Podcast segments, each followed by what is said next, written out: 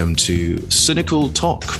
This is a weekly roundup between your co hosts, myself, Thomas Brancato, and myself, George Shaft, where we will be exploring a variety of topics loosely related to MI Cynic and just seeing what happens. It's going to be a more laid back approach to the MI Cynic standard episodes. And it is a chance for me and George to sound off a little bit more on our own hot takes on our own opinions and the beauty of conversation.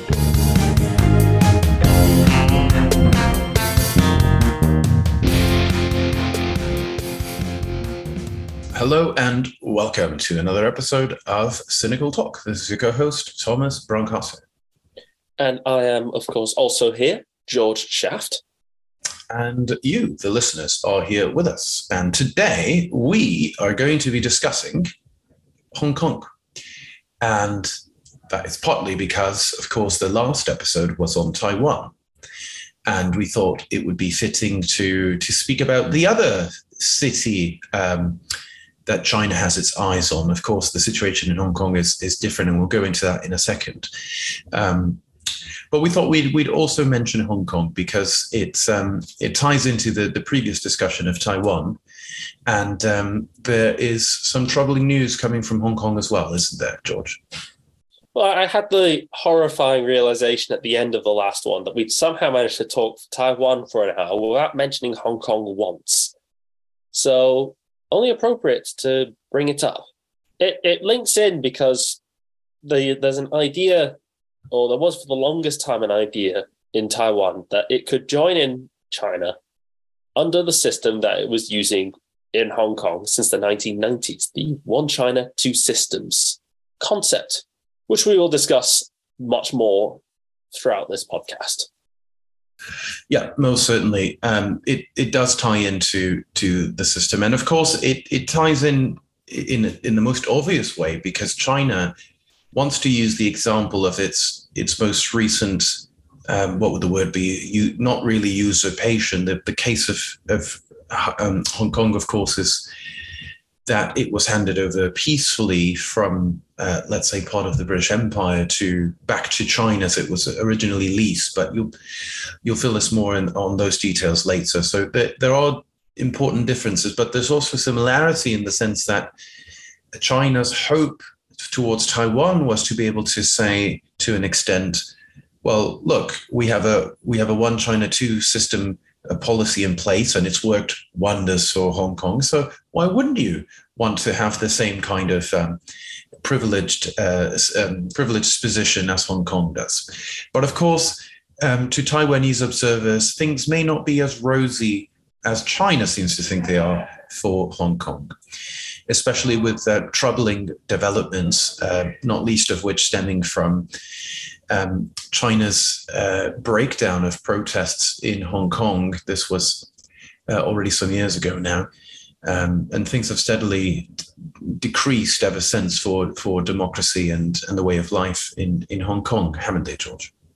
The full history Hong Kong is a harbour, island, peninsula that is that was a part of China for ever until 1839 during the First Opium War.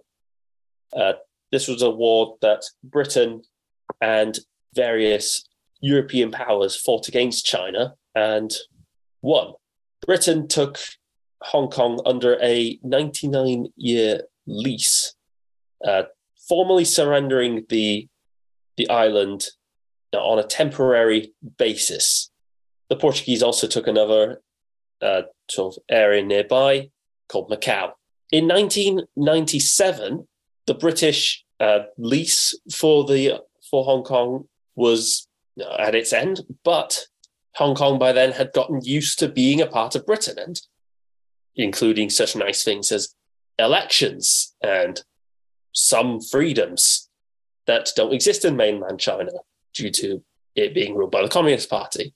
So, in order to honor the lease, not annoy the Chinese government, and in theory, keep the people of Hong Kong happy, they came up with the idea of the one China, two systems.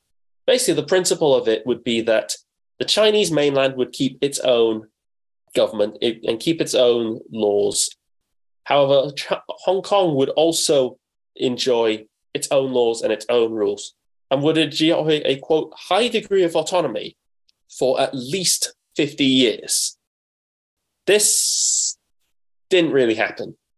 In the 2010s, in various waves, the Chinese authorities got more and more involved within the Hong Kong system, put their own people in charge, which was met by waves of protest by many of the citizenry of Hong Kong, which the authorities repeatedly crushed. The and that's about where we are. The pro democracy demonstrators still, from time to time, head out. They still try to make their voices known. But in the main, Hong Kong is virtually on the same level as the rest of China. It's it has some formal different structures, some formal different institutions, but the candidates are all chosen by the Chinese government. The rules are all written by the Chinese government. And the enforcement mechanisms are dictated by the Chinese government. So right. at this point, there's function it's functionally just a part of China.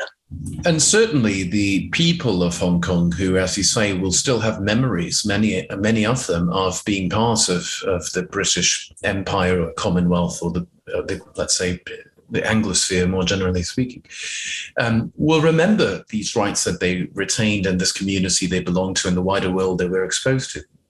Um, perhaps why, be, just before the, the pandemic, um, Hong Kong was topping international news headlines because there were there were massive protests at just what you've mentioned before at the increasing presence and and domination that China tried to um, aggressively exert and increasingly exert over the Hong Kong people, their lifestyle, their government, their democracy, their rights, etc., etc.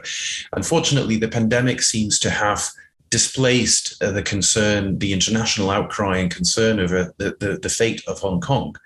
But uh, am I cynic? And uh, this episode here is, of course, to remind listeners uh, that these problems are still very much ongoing, even if they're not dominating the news cycle as much as they used to. I, I have some personal connections to the you know the situation there. I have friends who've been involved in the protest movement, so it is something that is on my mind on a regular basis. You know, wondering whether they're going to be okay uh, throughout all of this. Uh, the pandemic really ratcheted up a lot of trends going on in China. China increasingly was becoming authoritarian. And then with the pandemic, it now had this perfect excuse, however valid, it was still an excuse to crack down even harder. And it cracked down not only on the mainland across the country itself, but also in Hong Kong, which saw very, very strict lockdown measures that most of the rest of the world would probably see as unjust if it was put on them.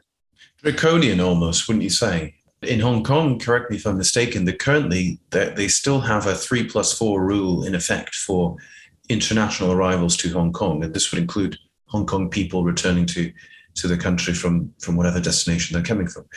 And this means that the day of arrival counted, is actually counted as day zero if I'm not mistaken. Yeah. The following three days have to be booked at a hotel, a designated hotel, in which you have to do rapid antigen testing every single day.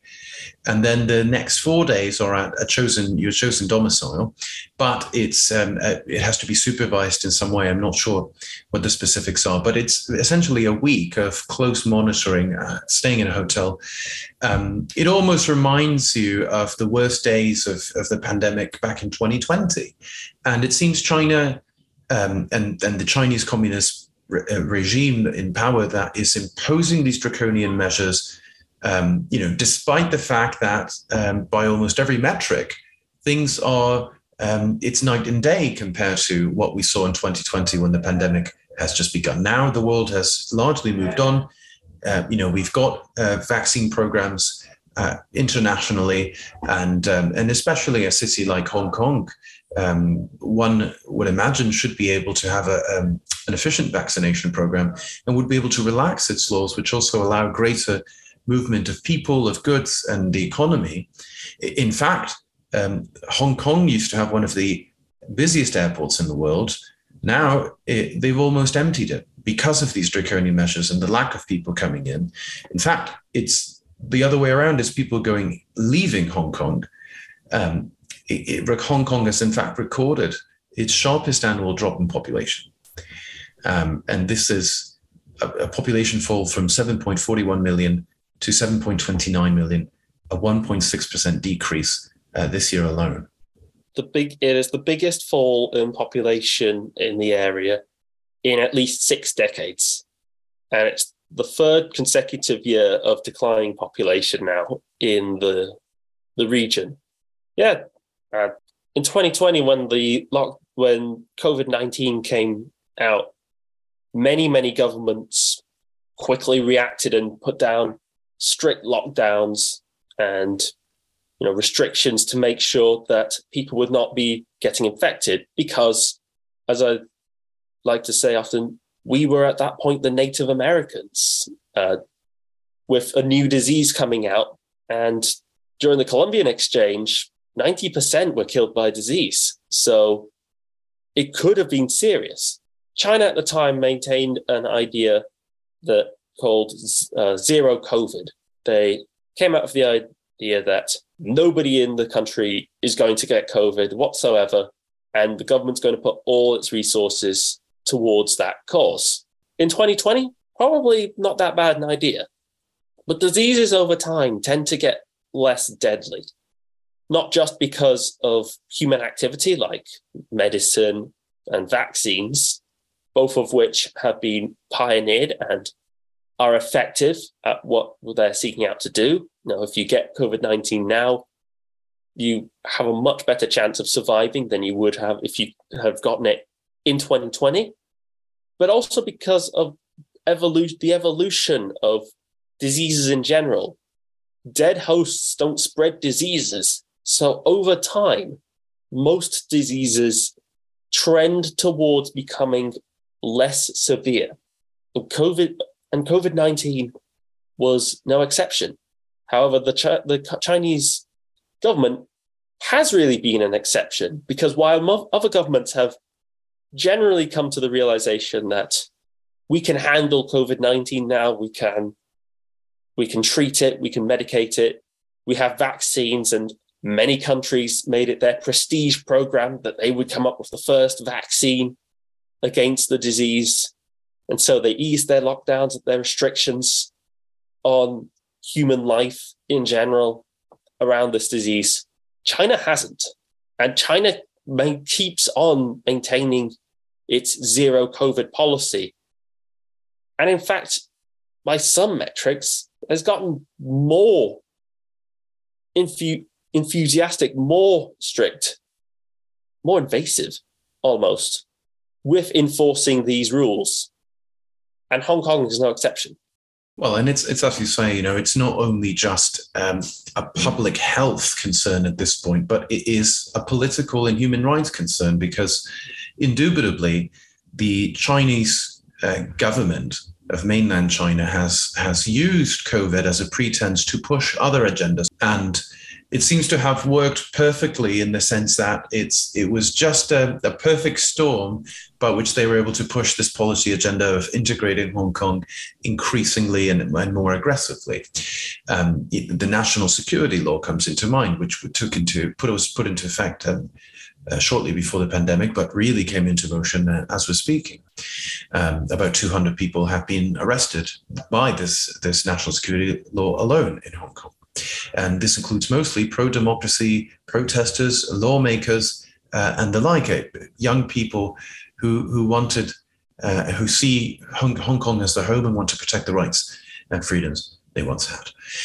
This is concerning on, on many levels, and uh, it's not just me saying it, it's the statistics saying that people are leaving Hong Kong and uh, these draconian laws over COVID 19 just hide the pretense of of them seeing a Hong Kong that they may no longer recognize or that is going in a direction that is hostile to to those that they were raised in.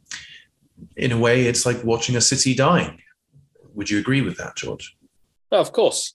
And it's a city dying in part because, as you said, people are leaving and they're leaving because of laws that are hostile.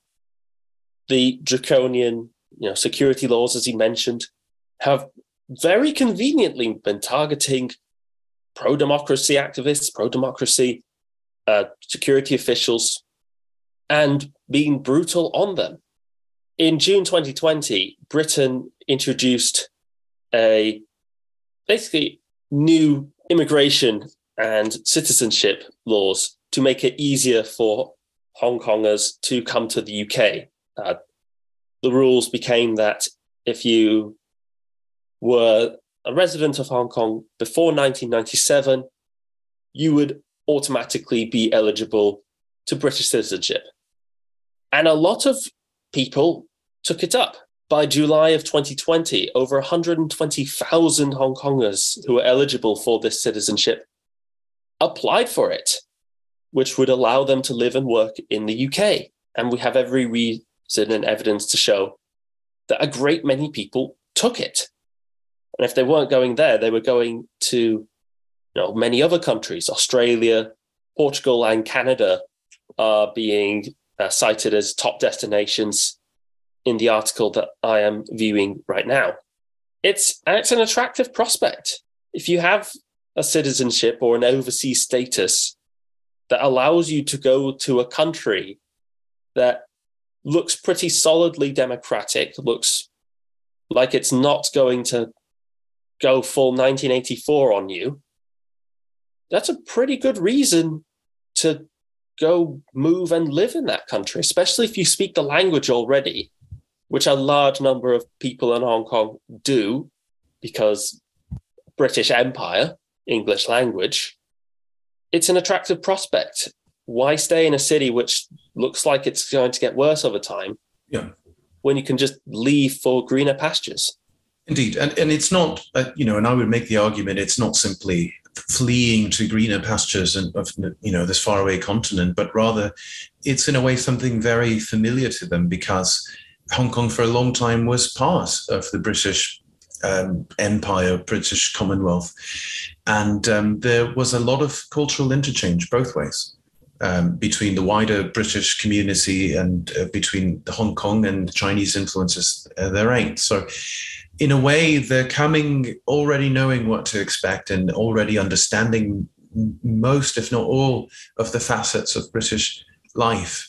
Um, and and and hopefully that will make their transition, um, you know, difficult as it might be, for all other factors, financially, family wise, etc., that much smoother because they they are coming in a way to to you know somewhere that might even seem in in the most fundamental of ways more homely and more more similar to to their values than Hong Kong is now. And so it's a bizarre state of affairs in which, it, you know, if you choose to stay in Hong Kong, it's no longer and may never be again the Hong Kong that you grew up in. Whereas if you emigrate to the United Kingdom, you might find, okay, uh, you know, society functions in a way that's actually closer to to what I grew up with.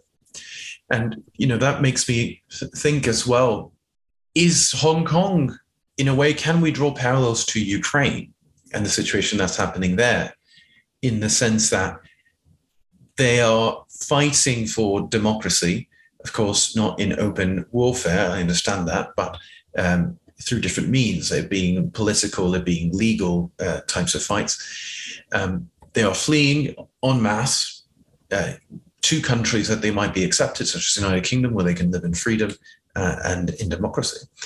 And of course, it has the sympathy of the West, if not uh, uh, most of the world, I would imagine.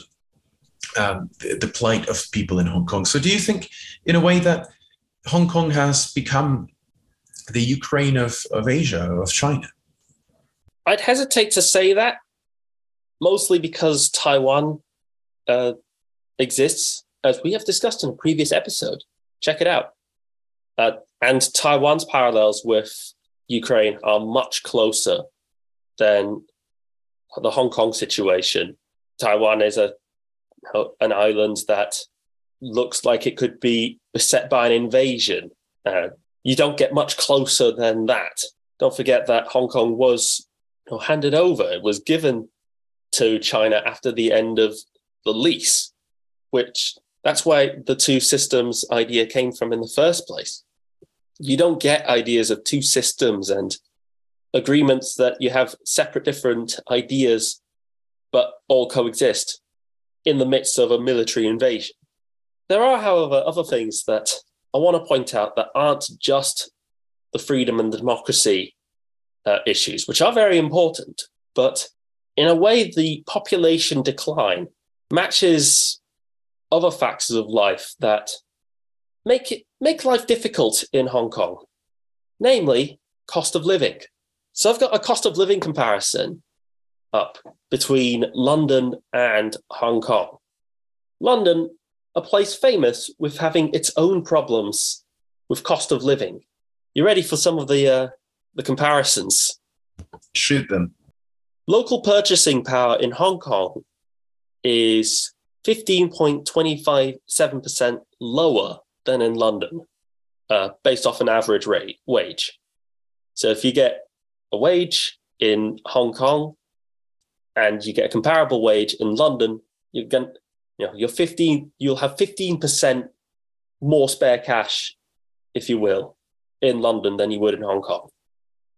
Groceries prices in Hong Kong, 44% higher than in London. Rent prices, 8.65% higher than in London. And consumer uh, prices, including rent, so everything put together, 2% higher than in London. London already is a city that during the pandemic saw some population decline and emigration due to the very, very high cost of living. The fact that when you have a normal salary, you can't afford a lot of basic necessities in the city. And yet, as I'm seeing from the figures, it's even higher, it's even more dramatic in Hong Kong. And of course, London is seen as the golden standard of an expensive place to live, if not one of the most expensive and traditionally yeah. speaking, has always been one of the most expensive cities to live in. And, you know, but with all the stats that you've mentioned, it seems that Hong Kong is topping Hong, uh, London in as far as the, the, how expensive it is to live there. It does. For, for the sake of completion, there are, of course, a handful of things that Hong Kong is cheaper at uh, restaurant prices take my attention, which is 37, uh, 5% lower uh, than in London. But for most things, and most notably rent, Hong Kong is much more expensive than London. In fact, Hong Kong's a city that has had, every once in a while, you see stories of people paying rent in for what we would in the West would think of as absurdly small spaces you know, single bed size areas and pay a rent you would compare to an apartment in the UK in order to live in that. And, it, and it's not exactly a great slogan for Hong Kong. Hey, come live in Hong Kong, where you're going to pay more than London to also not have a political voice or a vote and have mainland Chinese Communist Party dictate uh, increasingly every aspect of your life. Um, it's not exactly as appealing as it may have been in the 80s or the early 90s, in which it was a you know, the center of the world uh, financially and uh, culturally and in so many other ways. Or even in the 2000s. Sorry for the interruption. Even in the 2000s, under the one China, two systems, yes, it wasn't perfect, but Hong Kong was still a thriving hub with that was a world leader in many financial sectors. It was uh, quite well known in gambling. You know, it was a place where things were happening. And so you could argue was worth the cost of living there. Nowadays, though, a lot of these industries are restricted or outright suffering because of these incredibly harsh lockdowns that are continuing to be enforced in the city.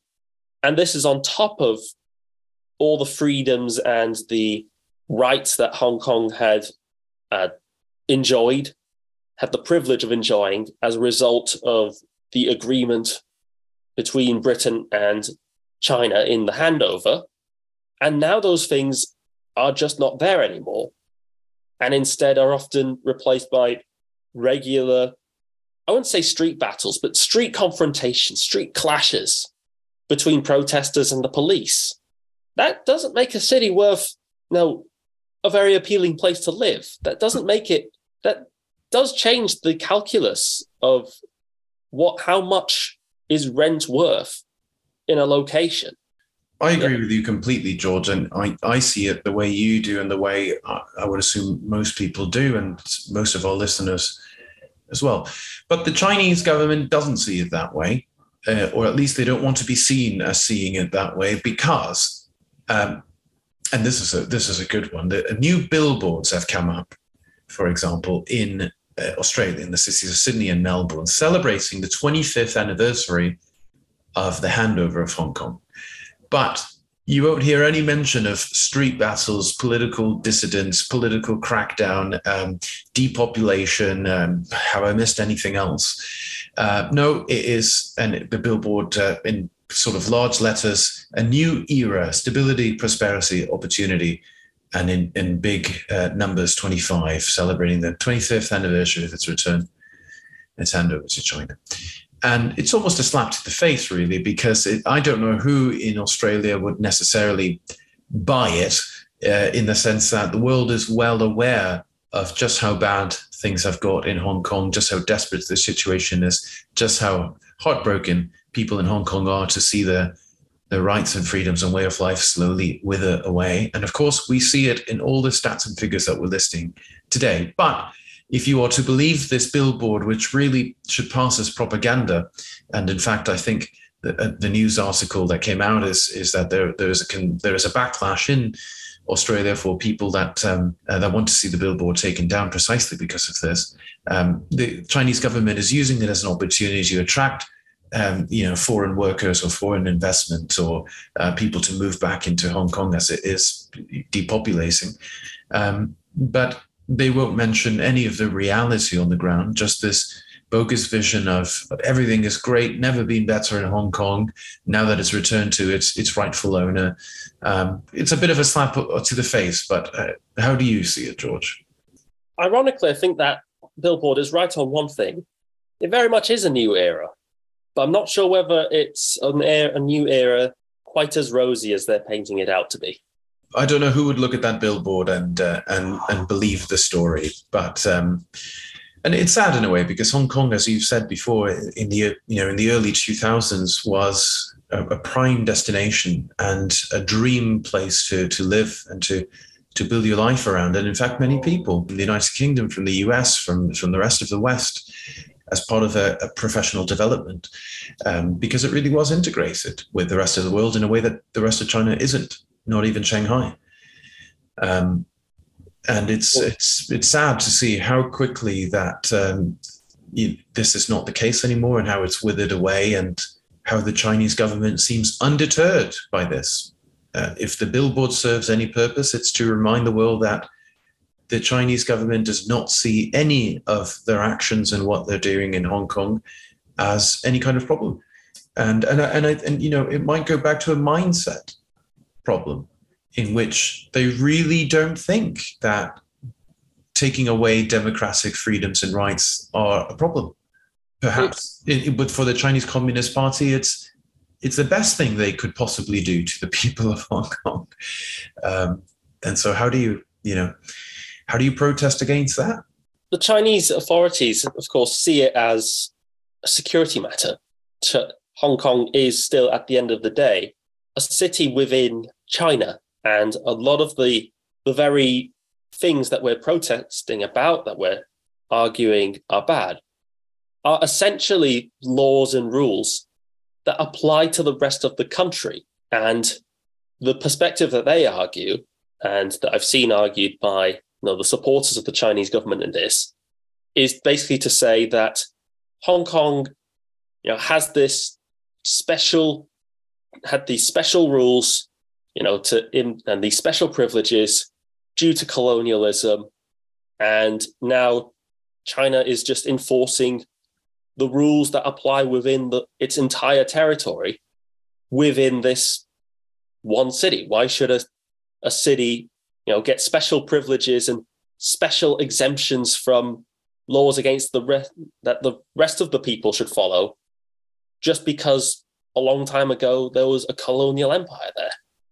So, and that's an argument that I can be sympathetic to sometimes. Uh, I am a fan of the idea that you know a, a rule, a law that applies, you know, in a country should apply in all of the country. But at the same time, the question then becomes which rules are being applied. And as we've been discussing with things like the security laws and with the lockdowns, it's tending towards rules that heavily suppress people, very heavily restrict the freedoms and rights that your average person enjoys. Yes, and it's also a matter of, of who's the one that gets to make the rule. Because the the agreement and the understanding was that Hong Kong would be handed over to China as the lease was expiring, but that it would retain its fundamental way of life that the Hong Kongians made clear and uh, time and time again that they want to maintain because um, this is their culture. This is a, organically the way that Hong Kong has functioned. And China has used COVID 19 as a pretense to take that away and to no longer honor its previous commitments to um, the one China, two systems policy. Uh, this is concerning on many different levels, but making the comparison to Taiwan, where, for example, uh, a white paper, the first one that the Chinese government has released in, in, in uh, I believe, about 20 years, uh, concerning the fate of Taiwan, in which they again promised that they would respect this one China, two policy, uh, two systems um, policy, were they to reunify uh, Taiwan. Although, of course, Taiwan would be looking at all the recent developments, not only in Taiwan, but also in Hong Kong, thinking, uh, yeah, right, you, know, this is nothing but phony. Um, because if China's saying one thing but doing another in Hong Kong, then it's just logical to assume that, of course, it was going to be the same thing in Taiwan. And I think it really go, goes down to a, a difference in, in mindset, as I was explaining earlier, in which um, China seeks only to give uh, platitudes. Mainland China wants only to release platitudes to Taipei and to Hong Kong and to reassuring them, don't worry, everything will be the same. But of course, will not uphold that because it really believes that uh, communism is the superior system and that things should be centrally planned and that one leader, Xi Jinping in this case, it, uh, and the, or the Communist Party more broadly speaking, are the ones who get to decide rules for the common good. And of course, they are the best ones and the wisest ones to decide so. And when you have places like Taiwan and Hong Kong that think, well, we don't agree with that, we want our own way of life and we want to protect our own freedoms, um, then ultimately China has shown that it is not willing to play ball and that when push comes to shove, it will be the one with the last word. I, I could, I could hear through the through the internet the screams of somebody who takes communism, you know, very seriously and has that as their ideology and has read all of Karl Marx's books, screaming in agony when you said that the Chinese uh, Communist Party actually believes in all of the tenets of communism. Uh, however, I would say that from their point of view, it's part of a wider pattern it's in many ways a security question. Ultimately, it's we shouldn't forget that in the 1830s, the Chinese did not lose Hong Kong willingly. They lost it as a result of losing in a war against an entire coalition of European and Asian powers fighting against them. And this, and it's why they call, they even call the begin no the end of the opium war the beginning of the century of humiliation this is what this period is known as in china the century and no one in beijing wants to see you know, in their minds, wants to see a repeat of a century of humiliation. So they have been very much, you know, being ex- expansive, being aggressive, claiming, if you will, what they would see as their rightful share of the world's pie. That's why they've been enforcing their rules more and more in Hong Kong. It's why they've been enforcing their rule more and more in the country's far west, in uh, Xinjiang and in Tibet. It's why they've been staking out their claims more and more for Taiwan and also for the, the tiny rocks in the middle of the South China Sea. It's partially why they've been expanding their military and uh, taking great care and attention to get all the latest, greatest weapons that they can. And Hong Kong fits into that picture. If you can almost have the thought of if China you know, makes a concession in Hong Kong, if they give up on having full control over this one city that's a part of their, you know, their country, then it raises the question of what else will they give up on? And if your idea is to not give up on any of them, then you can't give up on Hong Kong either. And I think that there's a parallel to be drawn, and again with here with with Ukraine, um, and and lumping together Taiwan over this because it, it's a point that I raised. Um, and that you did as well with Josef when we were speaking about Dr. Josef Hrabina when we were speaking about uh, Ukraine and the question. Another that, great episode. another great episode for for us for the listeners uh, today. But um, you know, I raised the point of well, is it not at this point fighting over rubble? because whatever Russia expected would happen out of this invasion, ultimately, even if it does succeed, whatever that might look like, it will succeed over um, what used to be the industrial heartland of Ukraine. Uh, which has now been, to a large extent, reduced to, to rubble. People have fled. Uh, those who remain might be partisans and might impede every effort that comes from Moscow to, to rule the region. And likewise, I think what the Chinese Communist Party um, had sought in Hong Kong, what made it prosperous and attractive to begin with for not just the people in Hong Kong, but all over the world that attracted finance and capital and industry. And in the case of Hong Kong, a major port for ex- exports. All of these things require a, a blooming interchange and exchange of, of ideas and peoples, and which flourishes only in a democracy. Um, and now I think what the Chinese Communist Party is finding is that, okay, you've got the prize that you've sought for so long. You know, you've retaken this this Hong Kong after a century of humiliation. But sadly, people are now leaving Hong Kong, and if this continues, which by all accounts is looking likely to do, uh, Hong Kong's stature in the world, what it is able to accomplish, what it is able to to bring to humanity, uh, I'm sad to say, uh, will definitely not be the same as if. Um, the, the Chinese regime would, would have just taken their hands off Hong Kong and let them rule themselves uh, and continue doing what they know works. But instead, um, and I'm not going. I'm not going to say Hong Kong will be reduced to rubble because that will will hopefully not be the case. But nevertheless, there's a lot. There's a cost of opportunity there. There's a loss of opportunity because the alternative, which wasn't a far-fetched thing, it was what the world expected China would do, which is maintain its end of the bargain of allowing Hong Kong's the freedoms that it, it only recently had and that would would guarantee that Hong Kong would continue to be a flourishing international uh, hub of finance and exports and culture and arts. And instead, what they're finding uh, is that their heavy-handedness will only result in Hong Kong uh, losing losing its place as a jewel in the world. Yes. And and I would argue the same thing would go to Taiwan, even if China were to succeed in this invasion of Taiwan it would not only be an incredibly high cost in in lives and in you know military munitions and all the rest of, of that, but also in in Taipei, which is another shining jewel of a city which flourishes in a democracy, which is an international hub of finance and technology. In the case of Taipei, um, again, would that would the factor still be there under a heavy handed Chinese uh, regime? Or would it be more, again, a case of depopulation and people seeking um, to maintain their quality of life by emigrating abroad? History's be, history has seen this sort of scenario happen many times before, and the pattern is pretty clear.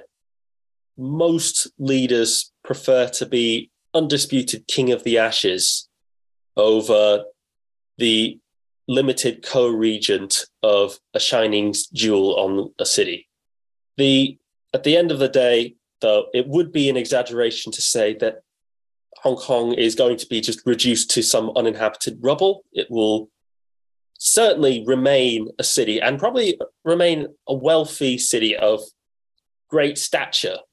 But it is, as you say, it's the opportunity cost, what was lost, what could have been. That's for the rest of us to ponder about and to to mourn.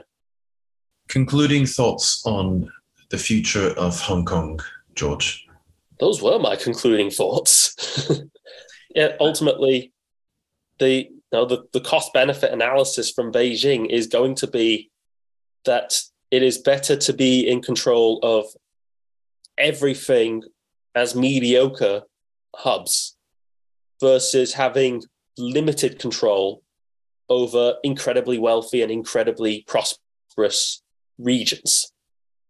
It fits into a wider pattern of, as I said, security, you know, directives, security uh, goals that they're pursuing that involve, if you will, expansion. Yeah. Well, my thoughts on it are similar to yours, George. I think also another factor to consider is as the the as Hong Kong is increasingly come under the heavy-handedness of the Chinese um, uh, Communist Party. Uh, I think the part of what made it so attractive to international uh, investors, uh, to the international finance, to international companies, is going to diminish alongside uh, those same freedoms and rights and um, and culture that the Hong Kongians enjoyed. And with that, I think will come a loss of stature in in the role that it plays in international finance and affairs. Um, I also think it might, unfortunately, provoke a more inwardness towards Hong Kong as they recoil from what is happening all around them and as they understandably try to either pretend this is not happening or cope as best as they can with this new reality, we might see some art movements develop. We might see, um, again, some looking at uh, native forms of expression like local music uh, and food and such, as the Hong Kongians try to to retain the, the little that they can.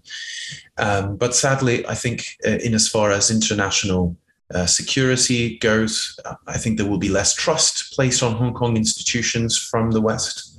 I think there will be less cooperation on a governmental level.